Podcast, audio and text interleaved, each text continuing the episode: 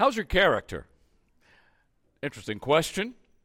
Well, the 13 character clusters evaluated by the Christian Leader Profile, the Barna Research Group has identified the strongest attributes associated with Christians who are involved in church and those who are more so involved in leadership within the church. And uh, they are sensitivity to sin, morality, godly demeanor, humility, values, faith maturity, and trustworthiness.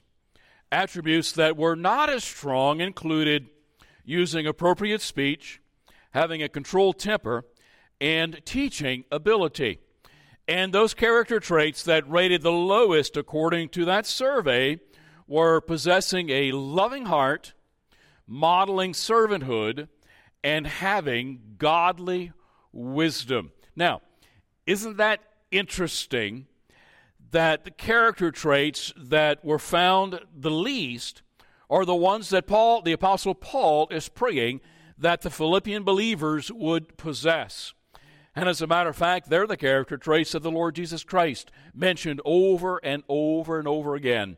Possessing a loving heart and also possessing godly wisdom and using that wisdom in practical ways as we lived out our lives. So this morning, without further ado, let's get into God's Word. We're going to still be in the first chapter of the book of Philippians, the letter that the Apostle Paul wrote to the believers in Philippi.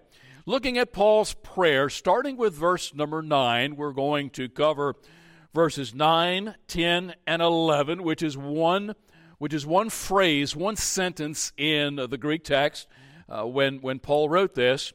And so it those three verses carry the idea as Paul prays this prayer. We read in verse number 9, and this I pray that your love may abound still more and more in knowledge and all discernment, that you may approve the things that are excellent, that you may be sincere and without offense till the day of Christ, being filled with the fruits of righteousness, which are by Jesus Christ to the glory and praise of God. Paul knew from Thanksgiving, if you remember, the last time we were together here in Philippians, Paul was thanking God for the good work that God had begun in the Philippians' life. Part of that, well, they got that good work we saw based on the uh, the text was salvation. God saved them through faith, and that's the work that God started, and He would continue to work on it until it came to completion when they were when we are received up to the Lord to the Lord Jesus Christ when we go home to be with Him. But part of that good work was all of the things that God was doing in their life, and part of that was the financial gift that the Philippian Christians had sent to Paul by way of Epaphroditus. And so Paul is considering also that good work that he'd begun. He's thanking God. He says, Every time I remember you, I thank God for you and the work that God is doing in your life. And also, as we're going to see as we continue in this letter, that they were working together with Paul in, in spreading the gospel around the known world at the time. And people knew and people had heard about their faith and had heard about them sharing the word all around. So Paul acknowledges the good work that uh, God had done in their life. Uh, we saw this good work, as we said in the previous verses.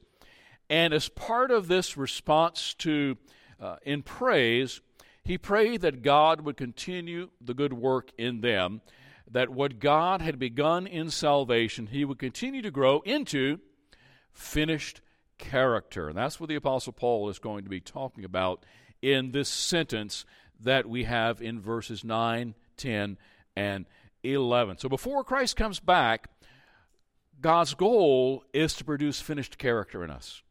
So the moment we trust Christ as our Savior, new life begins. And just as in the human realm, the physical realm, when a person is born, physical life begins. And from that moment, growth occurs. if there is a healthy organism, growth will naturally take place, and the goal is the ultimate completion or growth of that that individual. So in a Christian's life begins with salvation. We grow as we become more like Christ, as we learn how to avoid sin, as we learn how uh, to apply the spiritual disciplines in our life, Bible reading, prayer, sharing our faith, and so on and so on until ultimately when Jesus Christ comes back and we're ushered into his presence, he would be able to say, Well done, good and faithful servant. Because what I started, I completed, and you have completed character.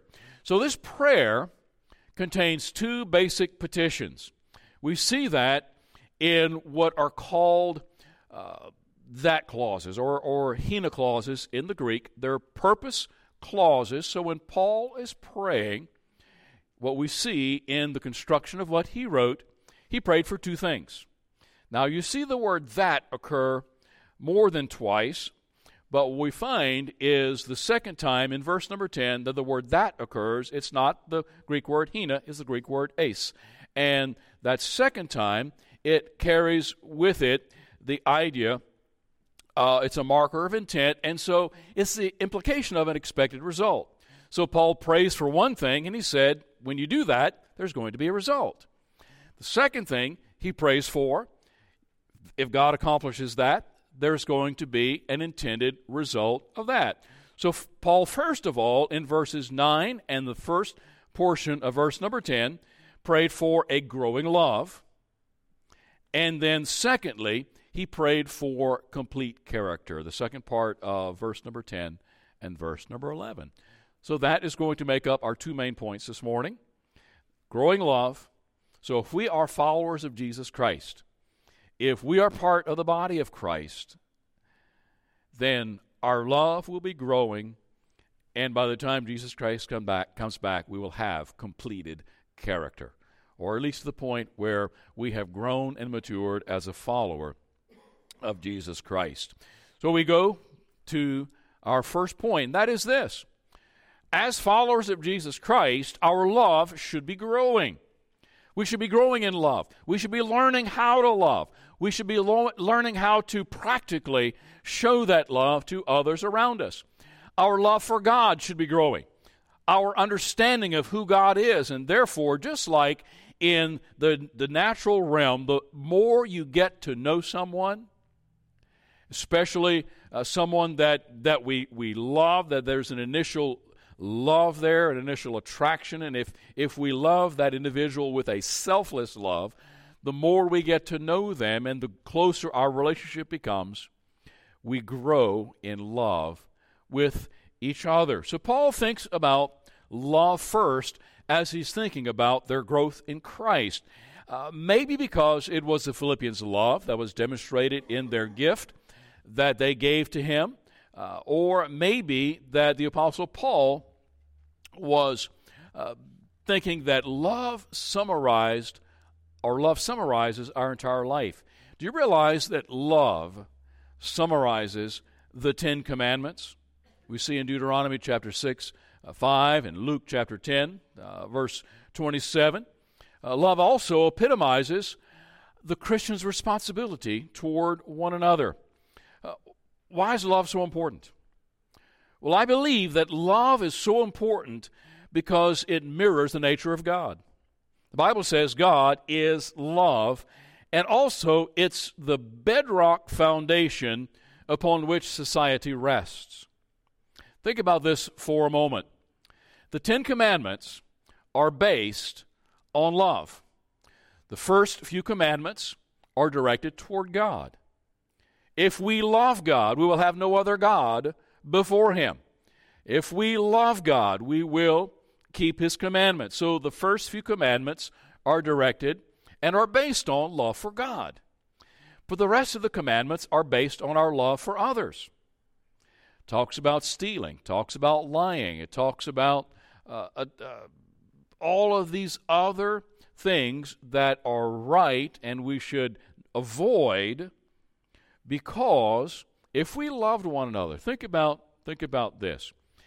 If we were able, if we could be able to extend God love to everyone else, we would have no crime, no war, no one would hurt another human being on purpose. Think about that. If you loved everyone else with a godlike love, you wouldn't steal anything. If you loved everyone with a godlike love, you wouldn't lie to them. If you loved God like we were supposed to, we wouldn't lie because God says don't lie. We love Him, and so therefore we don't lie. If we love others with a God love, we wouldn't hate anyone else, and so on and so on and so on. Well, you say, well, that would be heaven. You're exactly right. And so one day, when we are perfected and we are ushered into the presence of God, we will truly be able to love as God loves. And there will be no war, there will be no crime, and there will be no hate in heaven. And so, uh, everything in today's, everything in life is built on love, is based on love. Relationships are based on love. Society is based on love. Uh, the, the city Philadelphia, the city of brotherly love. Think about it. If we cared about other people, really cared about other people, we would be taking care of one another. We wouldn't be worrying about uh, other things. We wouldn't even be, there would be a whole lot less people on welfare. You say, well, why is that? Well, not only would we be helping those who truly have a need, but those who have a need and are able to work would work because they love other people and they wouldn't want other people to have to be, a, they wouldn't want to be a burden on other people. And so, really, society rests upon love for one another. So then Paul adds his own insights into this bedrock foundation of love, uh, this obvious command concerning love. So if the Philippians' love abounded toward God and toward others, they would be well on their way to Christian maturity. They would be well on their way to maturing as followers of Jesus Christ. So here, what we're going to see this morning is Paul describing the nature of a growing love, the environment for growing love, and then lastly, the result of a growing love. So the first thing that we see is the nature of a growing love. What's involved in growing love? What's the nature of love that grows? What is the dynamic behind a growing love. We see in verse number 9, Paul said, And this I pray. This was Paul's prayer. The first thing he prays for, the, the hina clause, the purpose clause, is I pray that your love may abound. That your love may abound still more and more, and that the result would be you would be growing in knowledge and in all discernment. So the first thing we see is the definition of love given here. We see that in the term that Paul used when he wrote this letter to the Philippians. He chose the term agape, agape love, God love, loving the way that God loves and loving only the way that God loves. And so, in order for us to be able to exhibit God love toward others, it has to be through the Holy Spirit working within us.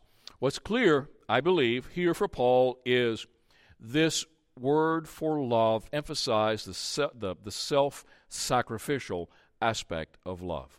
We sacrifice for others, we are selfless. It is a selfless kind of love. It's the love of Christ. It's a selfless love. Uh, and this, this, self, this selfless love is selfless action that benefits someone else. Selfless action to benefit someone else. That's agape love. We what what does a parent do for their children? They sacrifice. You want to see true love in action? Uh, have uh, have just uh, two pieces of pie and have three kids. Mom won't get any. Mom will divide and divide and divide until everyone has something, and typically she'll say, "Well, I'm not hungry." That that that'll be her response. Or dads that will uh, work um, sometimes multiple jobs just to make sure that their bills can be paid. That's, sal- that's sacrificial love. That is selfless love that acts for the benefit of others. And the model for this love is Jesus Christ. He gave himself up willingly for your sin and for mine. So Paul is saying our selfless love, our self sacrificial love for others should be growing and it should be abounding still more and more. Now, the, the, the sacrificial nature of this love, now, th- this is important here. I think it's an important point that we have to see is the self sacrificial aspect of love here has no object in mind. You say, well, what, what do you mean by that? Well, this love, this agape love, means it's the characteristic of the one who loves, regardless of the object of the love. Meaning, we love whether a person deserves it or not. We're to love fellow believers, but we're also to love our enemies. That's what Paul told the religious leaders. We're to love our enemies. Well, they don't deserve our love. Well, it doesn't matter because agape love is a characteristic of the lover, the, a characteristic of the one who loves. And so we don't wait and determine, well, you know what? They deserve my love, so I'll love. Oh, wait a minute. This person is wicked, so therefore they don't deserve my love. Therefore, I will not love. That is absolutely contrary to the concept of agape love. Agape love has to do with the person who loves, not the object of the love. the Bible says God is love. Remember, as we said, love mirrors the nature of God. And so, love is a characteristic. Love is, should be part of our character, being loving people. Jesus taught, taught this in the parable of the Good Samaritan, that he loved someone that typically a Jew would not have taken the time to, uh, to take care of someone else because typically they were hated. Also, the nature of growing love or the dynamic of love, I think, is presented two ways in the clause here. First of all, we see the verb abound. So, what he's saying is, I pray that your love may do what? Come on, talk to me this morning. Our love might abound. Uh, and it means to be present in abundance, to have a lot of it. As a matter of fact, to have so much of it that it's spilling over everywhere. So our love should abound. And it occurs in the most dynamic expression in the present tense and with continuing. It, so what he's saying is, your love should keep on abounding. Our love should continue to grow and grow and grow. It's just like just like a bad weed. It just continues to grow. And our love should abound. And he continues. He uses the adverbial expression. See, it would have been enough if Paul would have said, I'm praying that your love might grow, abound. But what does he do? He adds on to it. How should their love abound? Still more and more. And the, the Greek actually has the term still more and more. Now, it would have been enough for Paul to say, I pray that your love would abound more. That would have been enough to bring the point home. But then he said, I want your love to abound still more. That would have been even better. But Paul doesn't stop there. Paul says, I'm praying that God would cause your love, or that your love would continue to abound still more and more. It, he expressed that dynamic aspect of a growing love. Keep on abounding, still more, and still more, and still more. The, the expression builds layer upon layer to make the. And that is what we're seeing here. Obviously, the, the Philippian believers showed love. So much so that they sent a gift of, of money to Paul to, to help him with his expenses while he was imprisoned for preaching the gospel. But because Paul prayed for their love to abound or keep on abounding still more and more, I think it was obvious that even though they loved a lot, they hadn't reached perfection yet. There was still room to grow. And I think if we look at our own lives, that would be true. We could say, you know what, I, I'm a loving person, but there's always room for me to grow. So, the nature of an abounding love. Then we see the environment of a growing love. The nature of a growing love is growing more and more and more, still more and more, continuing to abound, continuing to grow until the Lord Jesus Christ comes back. So that's the nature of love. Now, what, what about the environment? What about how do we love? Where, where do we show our love? How do we show our love? So that's the second thing. Uh, second point under point number one the environment of growing love. Again, verse 9. And this I pray that your love may abound still more and more. How? In knowledge and all discernment. So the prayerful exhortation to love came with instructions about how to implement it. So it wasn't, it wasn't enough just to say, I want you to love more and more and more and more. This is how I want you to put it into practice. This is how I want you to implement it. The words knowledge and discernment or depth of insight gives us, I, I think, a twofold environment for uh, where, where love grows. As a matter of fact, uh, they're the most basic elements that foster love. Uh, the first uh, aspect is knowledge. And the Greek word for knowledge here uh, is gnosis, and, and there, there, there could have been different words that Paul chose. Now, this, this word for, uh, for knowledge here, it actually it's a compound word uh, with a prefix to it that really gives it more meaning. Uh, another word for knowledge that Paul could have used would have been you open a book and you learn something new. That's knowledge. We, ha- we get new knowledge every day. You open the newspaper, you, uh, you open up your phone and read Fox News or whatever, whatever, however you get your news. Uh, turn on the TV and listen to the broadcast, or you go to the library and you read a read a book about history, and and you learn something, and you have new knowledge. You could have knowledge about what well, that was something that uh, the boys were talking about this week. Knowledge of one. Somebody was talking about volcanoes. Volcanoes. Well, you know what? I've got knowledge of volcanoes. I remember science and how the, the, the, the molten crust of the, the, lava of the earth and it, you know, it spews out because of the pressure. And, and we had the people in Hawaii that, that, uh, that were, were killed because of, was it, was it Hawaii? New Zealand. New Zealand. Uh, that were killed because of uh, the, the spew of a volcano. So I have knowledge of a volcano. But you know what? I have no experience. I know it up here. I've never seen one. I never, I've never seen a live volcano. And I've never seen a volcano spewing lava everywhere.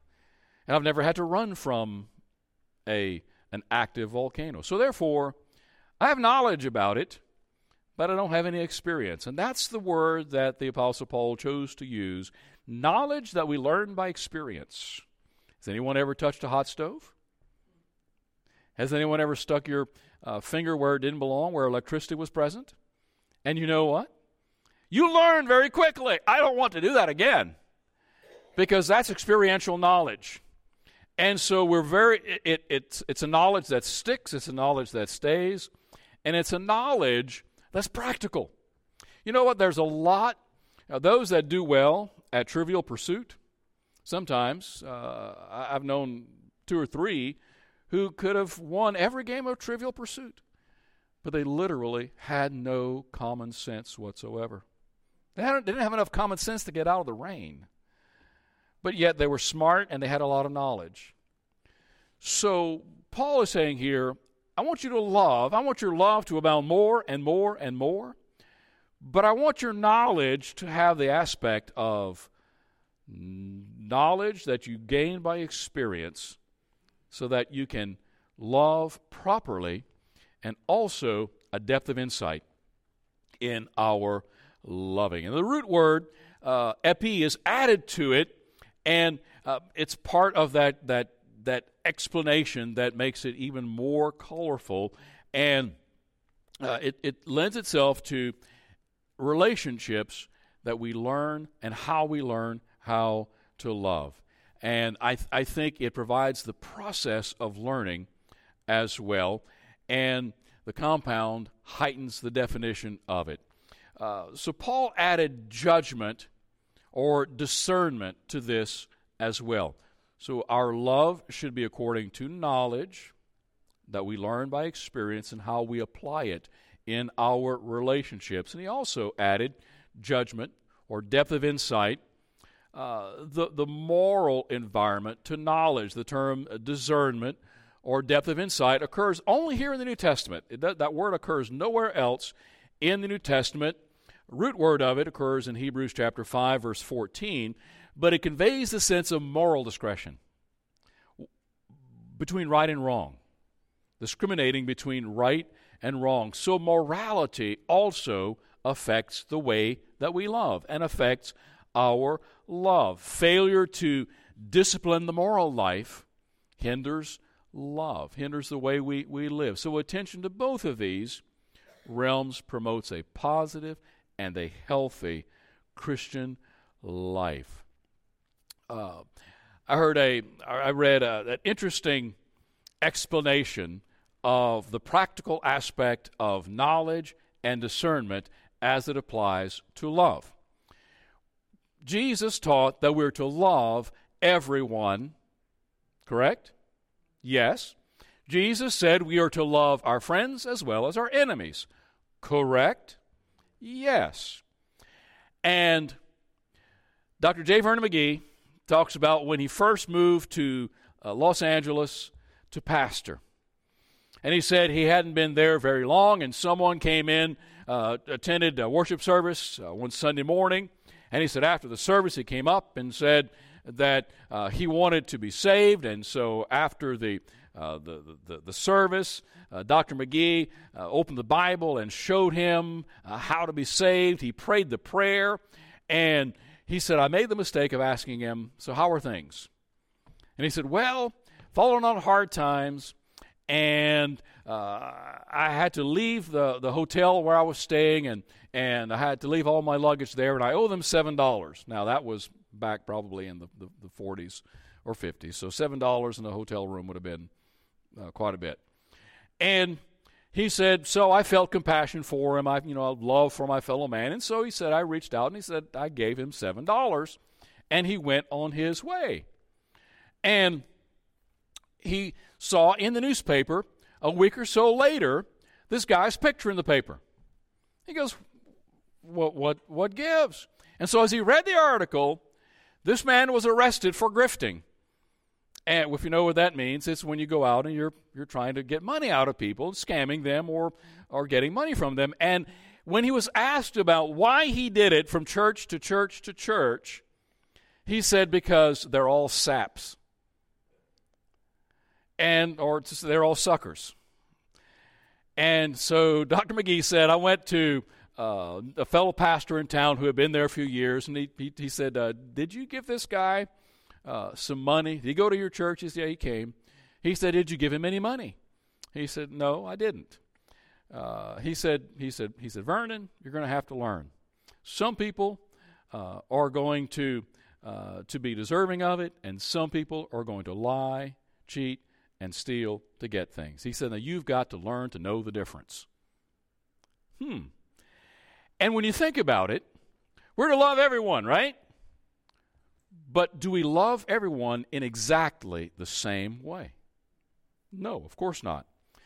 So, and people have done this here quite often. They've come and they, they keep coming, and, and the only reason they want is they, they want something, and they say they need medicine for their kids, and, and we, or they need something, and they're driving a nice vehicle, and they have whatever. And, and I've checked with other pastors, and they said, yeah, they've been here. Um, every few months they come and they say they need something. And some people just live that way off of, of others. And so I love them, but I won't necessarily help propagate their sin, if you know what I mean. So we have to love with discernment. We have to love in all knowledge. That was an interesting way of, of putting this. So, moral insight exposes the rightness and wrongness of everything that we think and we do.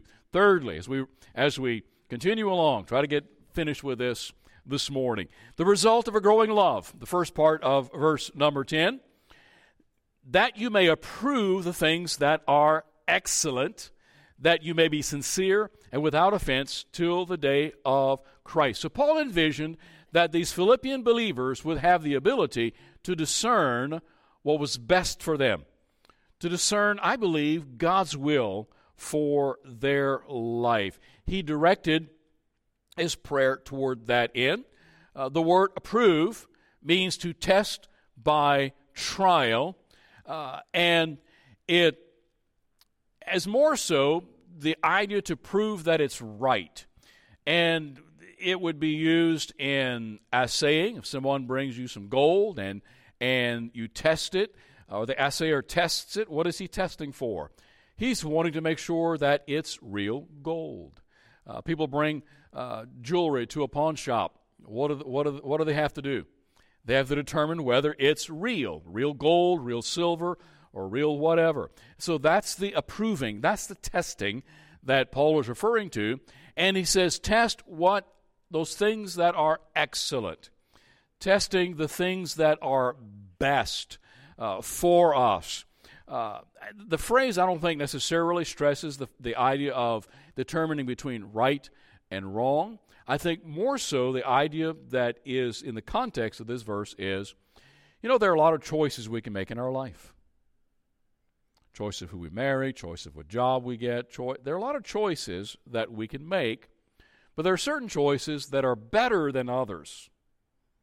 There are certain things that are just best for us. And so I think Paul is talking about, he's praying that they have knowledge and discernment, and also that they may be able to test and prove what's best for them to do, so that they might be able to learn the will of God in all things. The result of a growing love. As our love grows, we'll be able to determine not only what's right and wrong, but we'll also be able to determine the better of what's what we ought to be doing. And then secondly, the second thing that we see, the second purpose for Paul's prayer. First purpose was to love and for that love to be growing. The second thing that Paul prayed for, that second purpose clause is spiritual growth results in completed character. Paul prayed for a mature character. Paul prayed for a complete character. Discerning what is best develops our character. Just think about that. We, have, we make a lot of choices during the day. We make a choice whether or not we eat that fourth cinnamon roll, or we make a choice whether or not we're going to maybe take a nap when something needs to be done around the house? Uh, you know, do, are we going to be lazy or are we going to just do something and get it done? Those are choices that we make. And, you know, young people, your parents will say, or you'll ask, well, why do I have to do this? And they'll say, well, it develops your character.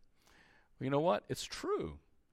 When we have to do something, even though we don't feel like doing it, but it's good for us to do, it develops our discipline and ultimately growing into a character that will do what's right and do what needs to be done when it needs to be done, no matter how we feel, just because it's right to do. And character, it's been said that character is what we do when no one else is watching. And no one will ever know whether you did it or not. True character just simply does it because it's right. So in his second petition, Paul saw the end uh, of life and or the end of our time here on earth and he's talking about a completed character so the first thing we see is the nature the nature of a complete character we see that in the first part of verse number 10 he says that you may approve the things that are excellent that you may be sincere and without offense till the day of christ so sincere and without offense or pure and blameless. Blameless. Strictly defined, there are two different ideas. Uh, the, the term for sincere is without admixture or without being adulterated. Uh, we get our English word sincere from the Latin word sincerus, and it means without wax. So, those of you who've studied the Bible or studied uh, different languages uh, or heard a message on this before, uh, there, there were times when, have you ever broken something and glued it together? Yeah, ceramic or, or something that meant a lot to you, and you glued it together. But if you put it up to the light, what were you able to see? You were able to see the cracks where it broke and how it was repaired. Well, apparently, uh, this was a way for unscrupulous uh, art dealers or people who sold things to sell broken stuff. And they would use wax to hold it together. Well, someone would put it out on their patio, and guess what? Sun would come out and be back in pieces. And so when someone would buy something, the idea would be to hold it up to the sun so that we could see whether or not it had been repaired and it was without wax. And so that is what, if people hold us, if people would hold your life up to the light, what would they see? And that's the whole point of what Paul is saying. Uh, if you went on trial for something, if you went on trial for being a Christian, could they find enough evidence? If they accused you of something, let's say they accused you of some immoral thing, the point would be that they couldn't prove it because there will be nothing there to prove. We would be sincere. We would be also, that second word there, without offense. Uh, actively and recurs very rarely in the New Testament, and it means to cause blame or to be a stumbling block. So he says, be pure, be complete, but also be blameless uh, and be without offense, meaning uh, don't, don't let's our life not be an offense to others unjustly. Now think about this. Just sharing the gospel, we're going to offend people. Now, if you go and, and you you grab people around the uh, around the collar and you say you need to trust Jesus, well, you know what? That's offensive and that's just wrong. But if we're saying, you know what? The Bible says we're all sinners. And the only way for us to be right with God is for us to trust Jesus Christ and his work on the cross as uh, finished work, and that is the only way to be right with God. And they say, well, you know what? That's offensive. And your point is? Because the, offen- the cross is offensive to many. And so we are to be without offense in the sense that we're not a stumbling block to others. Paul hoped they would have a blameless life. And then the means to a complete character. The means to a complete character, first part of verse 11, being filled with the fruits of righteousness, which are by Jesus Christ. And so Paul, I think, is providing a context for our character. The first one, he talked about morality, judging what is right. And secondly, here, I think he's saying that what are the fruits of character? The, and we, I think we have some talking about the Holy Spirit here as well. Paul used agri- an agricultural term talking about fruit, parallels Galatians 5:22, and the fruit of the Spirit. Righteous living would protect the church. Paul prayed that they would grow and grow. Paul would Paul prayed that they would have a mature character. If we if we were ex- expressing mature character, would that help the church or hurt the church, the body of Christ? It would help the church, of course. So maturity, maturing character is what is best for the body of Christ. So this passage teaches that if those who are righteous by God's grace through faith and live as they should, the fruit of their lives would be true blamelessness. No one would be able to justly condemn them, and they will stand the test on Judgment Day. And then, thirdly, what's the purpose? Why in the world would we want our love to grow and grow? And why in the world would we want complete, mature character? Well, we see it in the last part of that verse because it's to the praise and the glory of God. Living a moral life, discerning what is the best for us, and living a blameless and pure life glorifies God and it hopefully will move others to praise God and say something. God has got to be something to that, that person because that's just not natural. And people will praise God because of what God is doing in our life. So Paul concludes this portion, this prayer, with a reference to the glory of God. The day of Christ characterized, I think, Paul's thoughts The glory of God motivated Paul's actions. Everything Paul did, he did it to glorify God. Uh, and our chief end, as God's creation, is to glorify God. So, with this prayer for God's glory, Paul ended this first section of the letter. We're going to end that section here. We're going to continue on with our next. And the Apostle Paul says, Grow in your love and end up with complete character. So, as we close, is your love growing? Is your love abounding still more and more? And are you learning how to practically apply that knowledge that you have? Are we utilizing that love and learning how to use it in our relationships here? And then, secondly, are you growing in character? Is your character more complete today than it was last week? And we all still have room for growth. So let us grow in our character as we grow as Christians. Let's pray. Father, this morning we're so thankful that you love us, you care for us. And dear God, I ask that you would, through your Holy Spirit, help our love to abound still more and more in, in discernment and knowledge. And also, Father, I pray that our we will be growing in character as well. That you would be honored and glorified in everything that we do, think, and say. We thank you for this, we pray in Jesus' name. Amen.